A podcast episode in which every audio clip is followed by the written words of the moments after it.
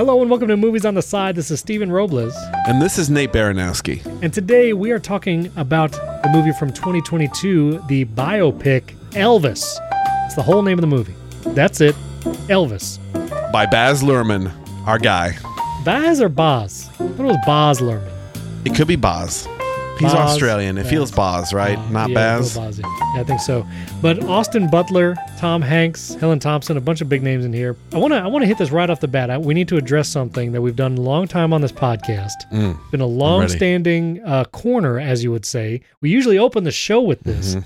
and Nate and I have mixed feelings about it. I think maybe you know where I'm going, but we usually we Mhm. usually talk about the Rotten Tomato score, and I ask you to guess what you think it is, and then Mhm. I'll confirm or say what it Mhm. was.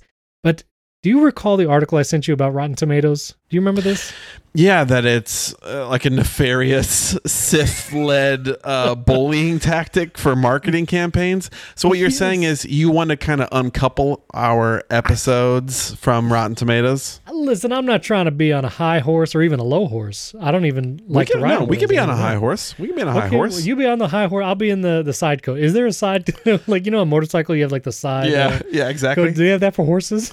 Yeah, I mean, like, I have a. How about a little smaller horse you can ride next to it, like I don't the think I don't think a smaller horse is gonna do well with me. I think I need a I need a, I need a carriage. How about a baby mean, like- elephant?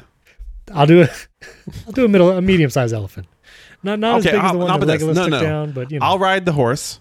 Are you, You sit in the carriage in the back that my horse I'll is sit in the carriage. Yeah, I like that. I'll do that. I'll say yeah. you ride no, you can't say yeah because I'm riding the horse in front. So please do not whip me, nor do anything Yeah. to It's startle the man be riding the having, horse. Anyway, I don't know if we should uncouple ourselves from Rotten Tomatoes. Basically, like long it. story short, uh, you know, uh, Rotten Tomatoes is still like a big um, thing in Hollywood. Like viewers will go to Rotten Tomatoes on opening weekend of a movie and be like, "Oh, it's got seventy-seven percent Rotten Tomatoes from critics," which is what this says. Like, "Oh, it's probably good. We should go see it." Apparently, the system is gamed a lot, and studios, maybe even like Mhm. other actors will literally find critics that are still count for the critic score of Rotten Tomatoes, but are just lesser known and are maybe easily swayed by things that they'll just put a bunch of high scores in there initially so the movie can have like a boost opening weekend and then they don't really care what happens long term after that. That's why sometimes you see that score vary widely from the, you know, beginning to the end. So, I don't know, I feel like Rotten Tomatoes is like maybe not the thing. Good anymore. because I have something to fill it in right away. Oh, You perfect. you plucked the rotten tomatoes out of the ground. I'm about to plant a new tree. You ready? Oh, so many analogies. Yes, please. Here is our new segment. Okay. Before we talk about this movie, I Yeah. want to ask you Oh. going into this movie, Mhm. what were your preconceived notions about it? So I went Right. from a zero to five, just how we do our rating at the end. Yeah. I want you to, to do a rating of like excitement level going into seeing it because I like to see or like expectation level before starting because I want to see where we where we start And versus where we, end up. finish. Yep. This is good. Okay. So I want to say the last biopic I had seen was I think Rocket Man, and that was with Taron Egerton. Was this also Boz Luhrmann? No, No, this was that was Dexter so. Fletcher as the director. No. Okay. Boz So- has done Australia, which we have done on this show with Hugh Jackman that. in one of the top Henley performances of all time. Moulin Rouge, a special a movie close to our hearts and our singing So, brains. yes. Uh, the Romeo and Juliet my with gift is my song. And this one's for you. Sorry, I said I said it was gonna be a singing episode. So anyway, yeah, okay. So okay. And also uh, Romeo yeah. and Juliet with Leonardo DiCaprio. Did you ever see that Oh, one back yes, in the I day? did. He I also did. directed that one. I think I saw that in school. Actually, I feel like they Mhm. rolled in the TV. That was like the, that was the like That was like, the hey, Romeo and Juliet. Like, cool. hey Look, kids, you Leonardo guys like DiCaprio. Leonardo DiCaprio? Yeah, you've seen it. You all saw your parents' uh, VHS Right. version of Titanic while they slept. Exactly. Exactly. Uh, so I- I like Boz Luhrmann. I've liked all his past work. So I was excited for it. Tom Hanks is always a good show, but I also knew like I didn't know the Elvis story, but Mm-hmm. I I had an expectation like this is going to be sad and or rough. Like I knew drugs were part of the picture and I honestly had no idea about like Tom Hanks's character in real life. Like this is, I you know, very I think uh, close-ish to Elvis's life. It's a biopic, but so I was like not really sure about it, but I was I was hesitant, so I didn't see it right Mm. away. I Okay. was like this is gonna be heavy. I knew it was gonna be heavy. Mm, I'm sure it was gonna be good, but heavy. So I was like uh, going in, I would have said like three. Like this is Okay. a three movie. That's that's the context I have. What about you? Yeah, I I was also kind of balanced on this because one, I wanted to, like I've been loving his stuff, but For sure. it's a long one. And I knew it was going to be a long one because our boy Boz does not mess around with movies that don't take you on a journey. That's your. Like. Australia felt like it was like 4 hours like Oh, yeah. 4 hours of like hey, you want to just let's go all the way in. It's got like a 3-part act s- to it. You're gonna see Hugh Jackman in a Henley for three hours, Which- nonstop. I don't mind. I'll take it. I don't mind. Not at all. Let's do it. So, but I also I didn't have a whole lot of interest in Elvis, the person. Like I knew the songs. Right. I owned a Right. karaoke machine in the mid 90s. That definitely had Hound Dog. Like I was I I knew his music, but I didn't know much about him. Except I remember as a kid there was a clock that someone had on their wall. I don't even know where it was, but it was a, like a family friend, and they had a clock, and his Elvis's arms were the minute and the hour hand, and they spun around with the time, and his Terrifying. hips were the metronome, and so his hips would go left and right, tick with the seconds as his We- hands went around, and that was an ex- my impression. You got to go to find the image. We have to put an explicit tag on this episode now because you said his hips were the seconds and they're just going back and forth. Yep, his hips were the metronome. Anyway, so I'm gonna say I kind of had a lower. I went two, kind of going Right, into it. I wanted to see it, it, but I almost wanted to see it as like I'm going to like this probably, but I don't really care. Like it took me a while to actually see it. Like I just finished it, Right. Like yesterday. Yeah, it, it took me a while to, to gin it up. Now, so my history with Elvis is almost nothing. Like I really Oh, didn't know much about him. But my very first musical, Nate, Mm. my very first musical. Mhm. Did I ever tell you this? Ever tell you this story? I don't know. My eighth grade year in junior high school, it was the first Mhm. musical I was ever in, and it was Bye Bye Birdie. And I was Conrad Birdie. How I landed that role as my debut musical role. Charisma, Riz, I would say, I, right? I had zero riz at any point in school. I was literally wearing Hawaiian shirts five days a week to junior high. No idea how I managed this, but I was Conrad Wait. Birdie. Stop. Yes. Tell Yes. me why Yes. Hawaiian shirts. Just pause. Tell me about your. So, what was your psyche? I felt comfortable in them and thought they looked good. I learned years later that everyone thought I looked crazy, but I, I rocked them even into freshman year of high school. Must have Hawaiian been like a piece of media that you saw at some point in time that you said like Hawaiian shirts or I think I saw it in a store one time and I was like, that, look at that. look. Palm trees. this man named Tommy Bahama is silky a material. genius. Like the material was so different than other shirts. I was like, this is wonderful. Like It's this like wearing like bowling shirts to school every day. lit- I literally kid you not. It was Hawaiian shirts many days. Like week, like so- big floral prints. We're talking too. Absolutely, absolutely. Like like ferns. blue like waves and palm trees, and then all you weren't even ones. in Florida yet. I wasn't. I just realized this. You what I'm weren't. I was in New York. I was in upstate New York wearing Hawaiian shirts to junior high, and somehow I was Oh, Conrad that's Birdie. good. Oh, that's I don't even good. know. I don't know, Nate. I don't even know my life trajectory. I don't know. I don't know how these things happen. So Do you own a Hawaiian shirt now? No, I don't know. Like a full on Hawaiian shirt. I got to get one now. I think. I think I should a like Hawaiian shirt. I'm talking big old flowers like magnolias, hibiscus flowers. I mean, I would rock it there. now because I, I careth not what others might think as I go We've- to Target and look for my We've talked in a water cup. previous episode about our levels of self confidence and caring what oh. others think, and we. Can are tell at a good inflection point. Can I tell you, Nate? This is this is slightly off topic. It's it has to do with our appearance. So I have a YouTube channel and I have a couple videos that have done very well recently. And it was one of the first Mhm. times where I've gotten comments on my appearance, namely my haircut. Mm-hmm. And for some reason, people like felt the need to comment on my haircut, which I thought was Mhm. interesting. Negative comments, and I was like, this is a new this is a new experience. hmm All dudes, of course. They were just Of course. like ridiculous haircuts. So I was like, you know no what? one slid into your DMs. I'm gonna keep my whatever haircut people think this is. Get a big Hawaiian shirt, and I'm gonna be good to go. I'm There gonna, you go. I'll, I'll do the videos in the Hawaiian shirt. Anyway, You're all that- I set. thought this was- I can't that was believe you're you're big enough now to get trolled. It's great. I've been trolled. It's an honor, really. It's an accomplishment. Mhm. I, I feel good it. about it. So, Conrad Birdie, what I was told back then in junior high school was this is like an Elvis character. Like Conrad Birdie is an Elvis, you know, archetype. And I was like, oh, okay, cool. I have zero idea who that is. I have no idea who Elvis Who's Presley. I've never heard. I have no idea. You know pretty- the Pharaoh in Joseph Amazing Technicolor Dreamcoat. yes, that one.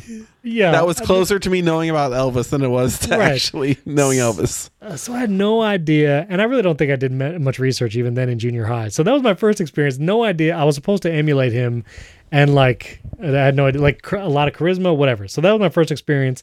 And then my son Jordan actually did Elvis as like a presentation for a school one time, and he like dressed up as Elvis, and he learned how to do the oh, and uh, that was you know really cool. So that was it. That was my experience with Elvis. But I did know, I knew that Elvis not only was the king of rock and roll, that's what he was called Mhm.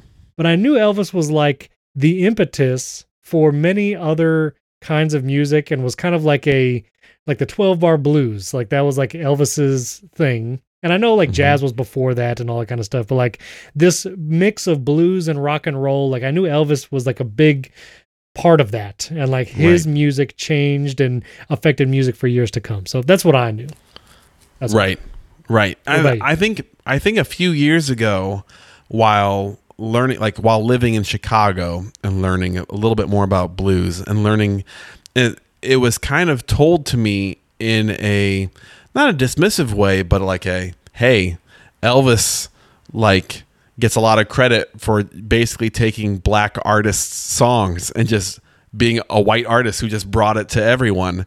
Right. And this movie sort of, eh, for the most part, posits it as like Elvis was doing some, like, really loved the art form, loved Right. gospel, rhythm, and blues, and right like, like made him happy and he brought it to everyone. I guess on the less generous side, it could be like he sort of whitewashed it to a, maybe a country that wasn't ready to embrace a non-white artist singing at that Mm-hmm. Point. So there's a little bit of like history behind it that is Right. fascinating. I'd love to like learn more about. I'm very very like music styles uh, naive. Like I really don't know like about the history of music. Like I had heard of BB King. Like I I knew a few artists here and there, but I was widely not knowledgeable about any of this. Right. So he was he was born in 1935. You know, so early-ish 1900s. Um, I also knew that he like obviously the shaking of the hips, which was like his big Mhm. shtick live on stage. I knew whatever things movements he was doing on stage was like largely like everyone over the age of what 30 or 40 was like this is of the devil, like literally calling it the devil. Like his That- movements. Yes, but we sat in a strange point because our, at least my parents and their generation, sort of looked at Elvis with like a like a smile of like, oh, it turns out he wasn't like he didn't corrupt the nation in this way. But my grandparents' generation, I remember getting a few things about Elvis, but it was it was a mix because Elvis was around in my life. Like the songs were here and there, and like Sure. I think we had an Elvis Christmas record Yes, in my house record. growing up. Like right, right, right. he was around, and I had seen part of my Elvis past is I had seen some of his movies. So uh, a big um, what's Turner Classic? What did it used to? AMC used to just be AMC, old movies way back before they got cool uh, Walking Yes. Dead shows. uh, but yeah, like I had seen a few of them, and it's like here's a guy who can't help but just start busting out into song on in his movies, and so Right, they right, just right. felt like Yeah. popcorny things. and and we watched when my son was doing that presentation we watched videos like of elvis doing the the jailhouse rock or whatever and like we saw this stuff and honestly seeing the movie and how he was like seeing what the show would have been like in Las Vegas, which again, Mhm. like, uh, again, Boz Luhrmann does amazing at this kind of thing, Spectacle. live performance spectacle. Yes. And like, surely it was a spectacle when Elvis was alive and we're actually doing this. And like, oh yeah, this would have been like, like an amazing thing to see. This would have been just an, a huge experience.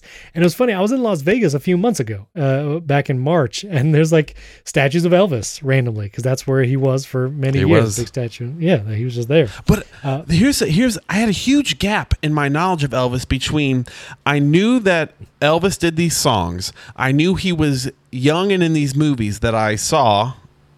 And then I knew of the Elvis impersonator Elvis with the really long sideburns and like uh, the the guy who comes to do an Elvis impersonator at some like school event or something and the big like Right. cape and all like the Yes, glitter the and big cape, yeah. but I didn't see how those connected, but I knew he went from one to the other. Right, But when people right. did Elvis impersonations, it was always the latter. It was always that also- guy.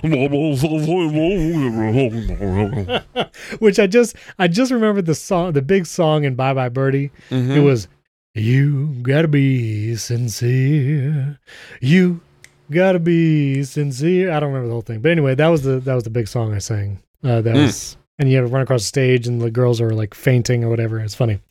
I, I this is gonna sound weird, but I, I kind of want to start at the end of this movie because Let's at the it. very the very end of this movie they actually show a clip from Elvis's I think it's his final performance. He's Right. like Two weeks before he died. Like yeah, 2 weeks before he died, he like but he does this performance and they just kind of let it play just him singing. And if anything this movie helped me understand like he was a musician. Like this man like he could sing and like he had a musical mind and like even in that clip at the very end of the movie like i was moved i was like oh my goodness like Right. when he performed and i think that's one of the things this movie does really well and i enjoyed seeing is and kudos to austin butler in his performance when elvis performed like he put it all there like he was Right. performing like he was not phoning it in and Right. he was doing it yes i think he loved obviously the attention and that becomes problematic but i do think he just loved the music like he just loved Right. to do it and seeing him at the piano even like not looking great because drug No. whatever like he does not look good right. but singing like 110% just playing t- like his heart out i was like oh wow this guy was actually like the deal like it wasn't Right. just hype like it wasn't because there was just no one else around Right. like this guy actually had talent and skill Super talented. Right. like oh wow and so that if anything it gave me an appreciation for like him as a musician a person like his history and like how he played into the the zeitgeist for the years and decades following so i i Right. appreciate it for that right. He has been so cartoonified. cartoon i was just gonna say cartoonized yeah. That actually seeing like the real person and seeing like wow like the guy can also like belt it. He can Yeah, really exactly. like yeah he can really do, it. he can really do it. It's like wow it was That's yeah. i love when these type of movies same thing for rocket man humanize the person's life Yes. because it is so easy to just be like yeah elton john just like you see like Yeah, the superstar Yeah. elvis the king like it's Right. it, they just become icons and you Right. you lose and unfortunately they become icons that are then like yeah and he did a lot of drugs like that was his downfall kind of thing but right and It's I, such a it's it's just like a embarrassing to say over. like i never thought to myself i don't wonder why he did a lot of drugs like right. wh- how this came to be how someone who seemingly had everything that quote unquote the world could offer him. Right. And so starting from that point i will Yeah. say that the scene of him meeting with priscilla in the car and the scene mm. with her leaving him in the house of her just being like i have just wanted a husband and Mm. lisa marie wants a dad and you're not Yeah. able to do any of that was heartbreaking Well, to see. It was a and Yeah. to think this guy had and even now like we even people who would cartoonify him would say like he's one of the most influential musicians of the last hundred years. And Right. like well, uh, Absolutely. it said it said in like the card at the end, one of the highest selling solo artists ever. And like all of that. And then you go back to but he didn't like his life ended very very sad. He lost like the person who knew him best. And like kind of the the he sings that song all the time. The I'm caught in a cave, I can't walk out, or whatever. I caught in a what? Caught in a what? Oh. I'm caught in a. Oh, That's so you sound so good doing it. And I'm, I'm looking I can't go. And there was a part where it caught in a trap, goes right? over. Caught in yeah, a trap. Yeah, I'm that's right, caught in a trap. I can't go back. So real. That like he was so was real. so was So like real. he truly was. It seemed like Vegas was like his cage. That Well, okay. his his Yes. his his manager was like, "Stay here." this is okay. This like Tom Of it- Hanks. partly of his own doing as well, but yes, probably his own doing, but Tom Hanks, who plays Colonel Tom Parker, who was an actual part of Elvis's real life, like true story, being his manager, basically did him did dirty. Did not enjoy that voice. Did not enjoy that Did voice. not enjoy that. voice. I don't know enjoy if that was his real voice, but I did not enjoy it. Maybe I'm not supposed to, but But like, see, like at the the beginning, snowman. Make it at the beginning, you think, okay, this guy has Elvis's. Maybe he's trying to help him succeed. Obviously, he's riding on the coattails, but he's also helping Elvis out. And then, as the movie progresses, and you see him like get into gambling debt, and so he makes deals with the La Vegas hotel to lock Elvis in for hmm. years of a contract. And then, like the internet, like I cannot tell you, I don't know why, but there was a part in this, I guess, in the real life Elvis and in this movie where he wanted to go on an international tour. It was going to be his first time like touring around the world. And it was Colonel Tom Parker that like basically didn't want him to do it, not because he said like it's not safe or whatever, but it's because he wanted him at the hotel because the hotel was going to give Colonel Tom Parker a kickback if Elvis stayed. And I was Mhm. like, this dude ruined Elvis's opportunity to actually tour around the world where he probably would have had like Michael Jackson level crowds like internationally which like we have scenes of Michael Jackson in like Budapest or whatever with like crazy crowds. We never get that from Elvis because he didn't have the opportunity to and because of this guy. And I got to tell you Tom Hanks like in Cloud Atlas he, he makes you mad. He's frustrating because he's actually the bad guy there. But this Right. this might be one of his best bad guy role because Mm. I just could not stand him and I was so Right. angry at that character which I guess the real person too like eventually or in real life but it was just it was just wild and I was like yelling not, not I didn't actually yell at the screen but just like in my mind like stop listening to this guy like please fire this guy Right. don't listen to him anymore he's so got sad he's got his I don't know who Jerry is in his life, but he has like the one guy who's like, "Hey, this like it's a parasite the guy's a And I- parasite this is something that I think knocks this movie down a little bit. Not because it's the movie's fault, but when you know how it ends, and when you know he doesn't really like it, it's not a happy ending for Elvis. Like I, this, I knew right it's it's hard to be like I'm cheering for him to like have things better with his family and like Yeah. get what he really wants out of life, but knowing like what starts so beautiful like his first show at international is like yes. really set up as like wow. Like these two vegas and elvis are made for each other. This is ultimate spectacle and Right. like a killer performance. But all of a sudden that thing is like oh no. And which can I just say, after being in Vegas for the first time, and maybe the last, I would not want to be locked there. I would not want to be there for years and years, literally living in a hotel. Like Elvis lived in a hotel. Like, no, I'm good. I'm good.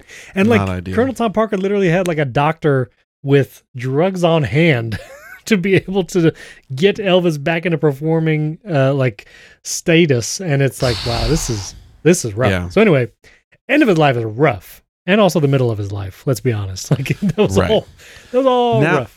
Then we go all the way back as All we keep going backwards Yes, I i like it. think this early to early half of the movie was really riveting for me. Mhm. I think seeing young Elvis and the sort of rise of his stardom and sort of the very strange and kind of creepy relationship with his mom and like that whole family dynamic Strange. all was like I couldn't look away. Like it all felt like what is this? This is what not is happening good. here? Yes, What is going on? weird. I would say, and I, I can't speak to the actual version, like the real version of the song, but him walking through Beale Street and them cutting Hound Dog with another song, I think by Doja Cat as the artist behind it, and like modern rap pulled on top of him as he like slow motion walks through Beale Street. Yes. Very cool. Like a was very coo- like cool. C O O L scene. that was very cool. I also, you know, whenever he when he went into the studio to record, those were always very like exciting moments. Like it was like, oh man, like and again, like he pours it all out. Like he pours passion Mhm. into that. And I did love that kind of initial scene. I, he might be a kid, I think, but he discovers basically like the gospel tent meeting, right. and he goes in there and he hears this music, and it's like, I love this moment because it's a moment like. I want for all of my kids, and I think maybe they've had some of these moments already where they hear something a sound, a type of music, a genre for the first time, and then like it just literally opens your mind to say, I didn't even know this was possible. Right. I didn't know that things could sound like this, and now I want to do it. Like seeing that moment portrayed in this uh, movie was cool, but I think it just makes it such it's so real because especially when it comes to music, like that's what I want. You know, I want my all my kids to be able to hear something and be like, I didn't even know that was possible, and it's wonderful, and I want. That. I I will give you two examples of when that has happened in my own life, and I'd like you to think about when that has happened in yours, because I have two yeah. very specific and very opposite things. The very first time, as a relatively young kid, I went to a concert, or not a concert, like a I don't know, a fair or something with my family, and I heard for the first time a man play a banjo. And I remember thinking, how is he able to make so much sound with his fingers? It felt impossible that he could. And I was like, I don't.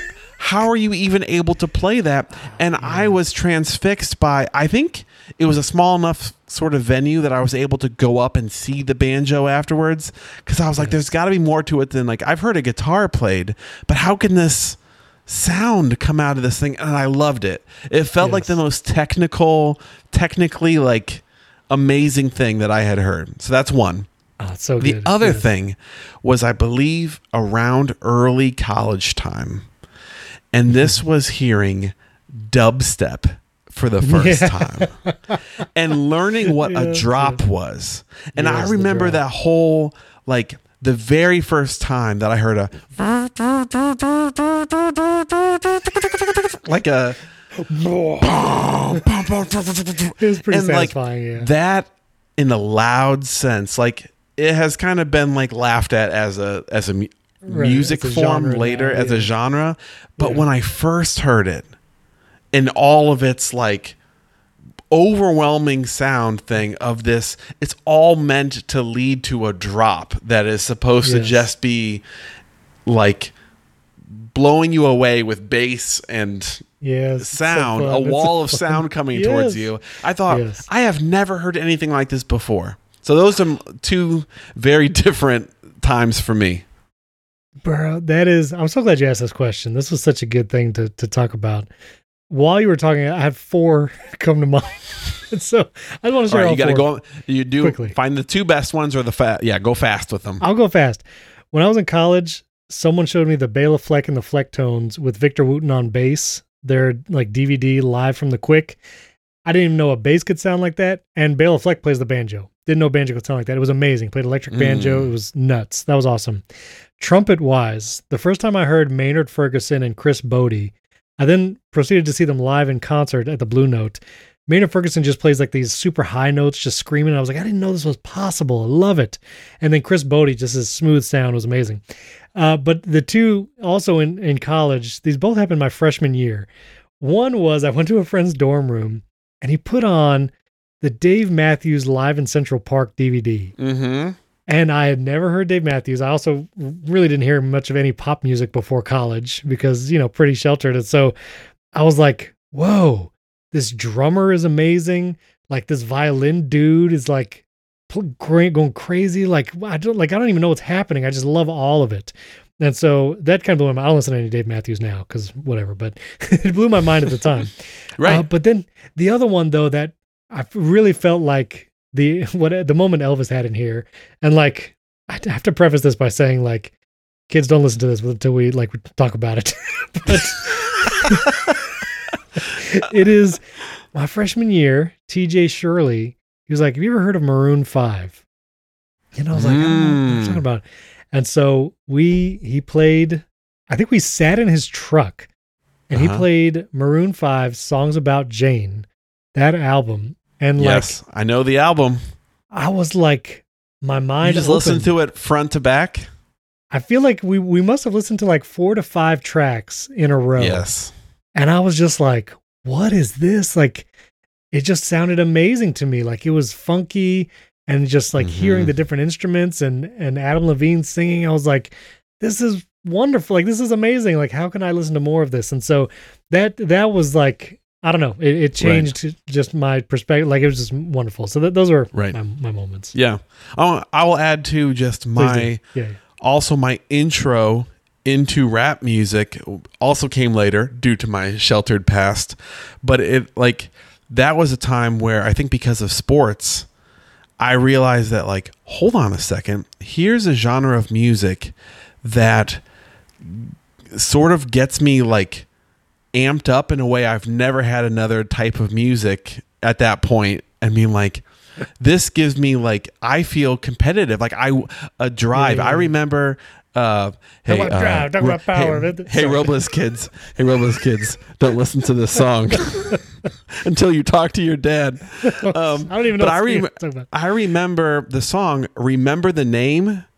That the fifteen percent, five percent, hundred percent reason to remember the name. It, it has that song. Uh,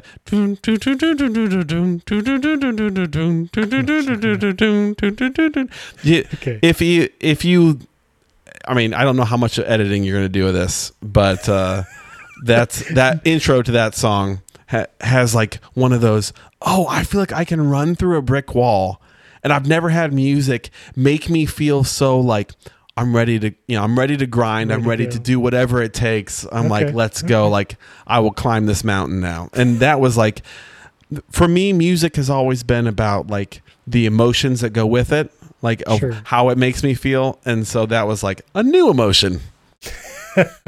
That's that's really good. That's good.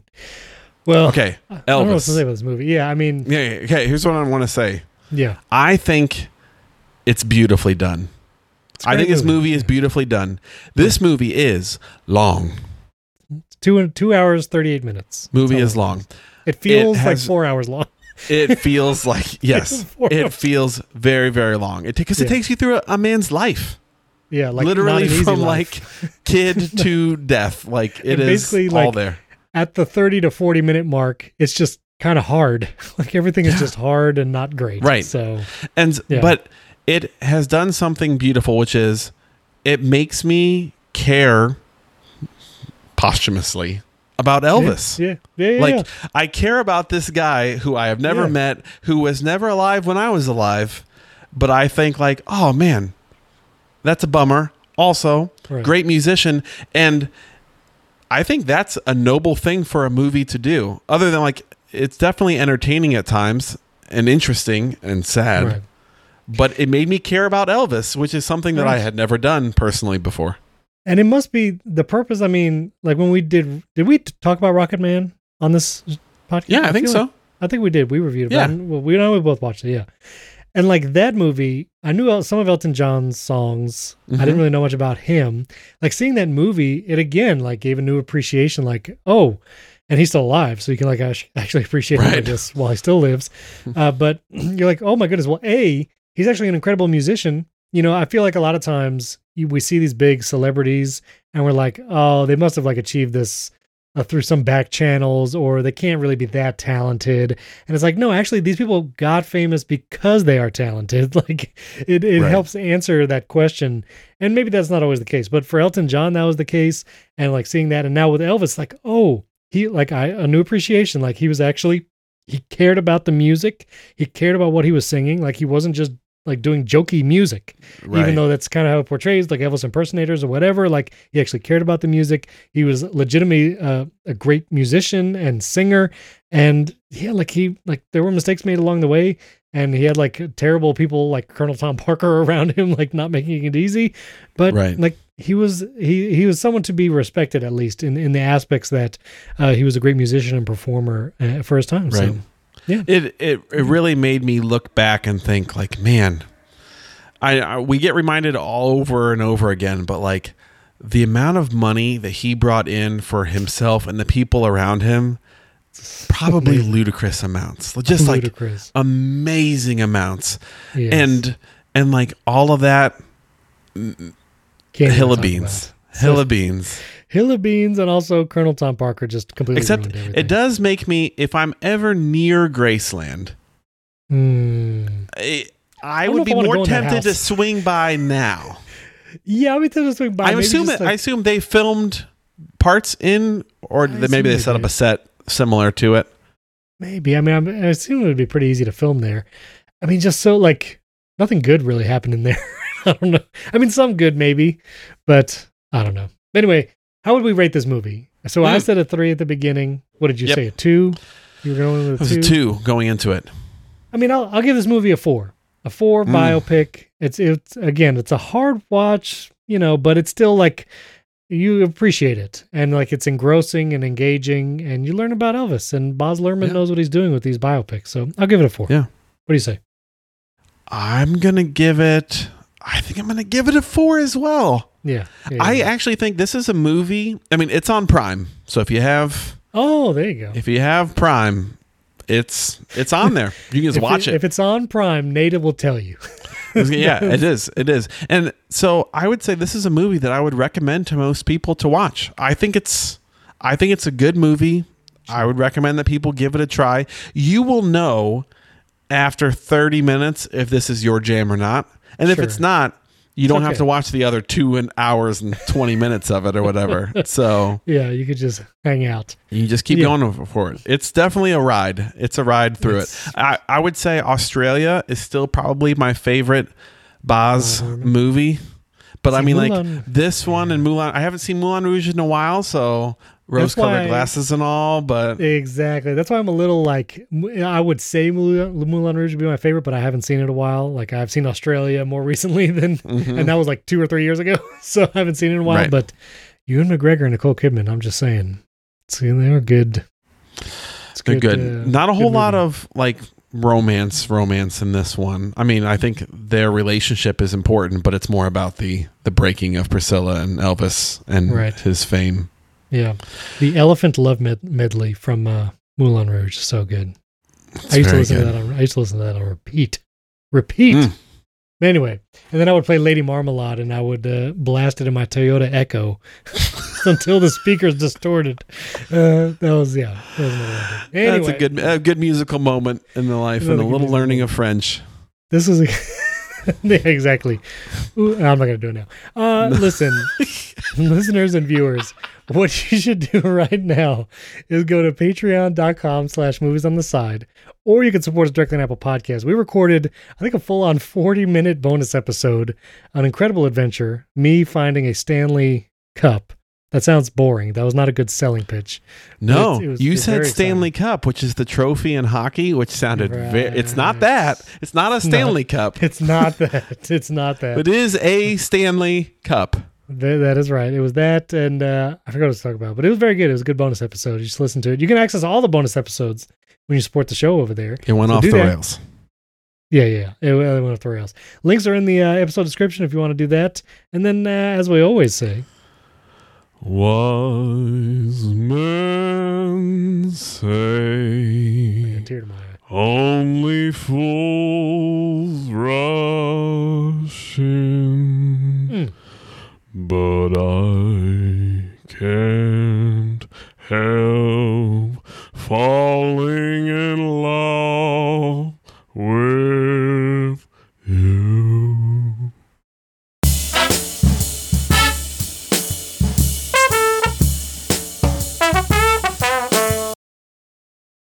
Have you ever thought about being an Elvis impersonator? You ain't no love, no, no, crying all the time. No, I haven't until right now. Until right now, that's pretty good.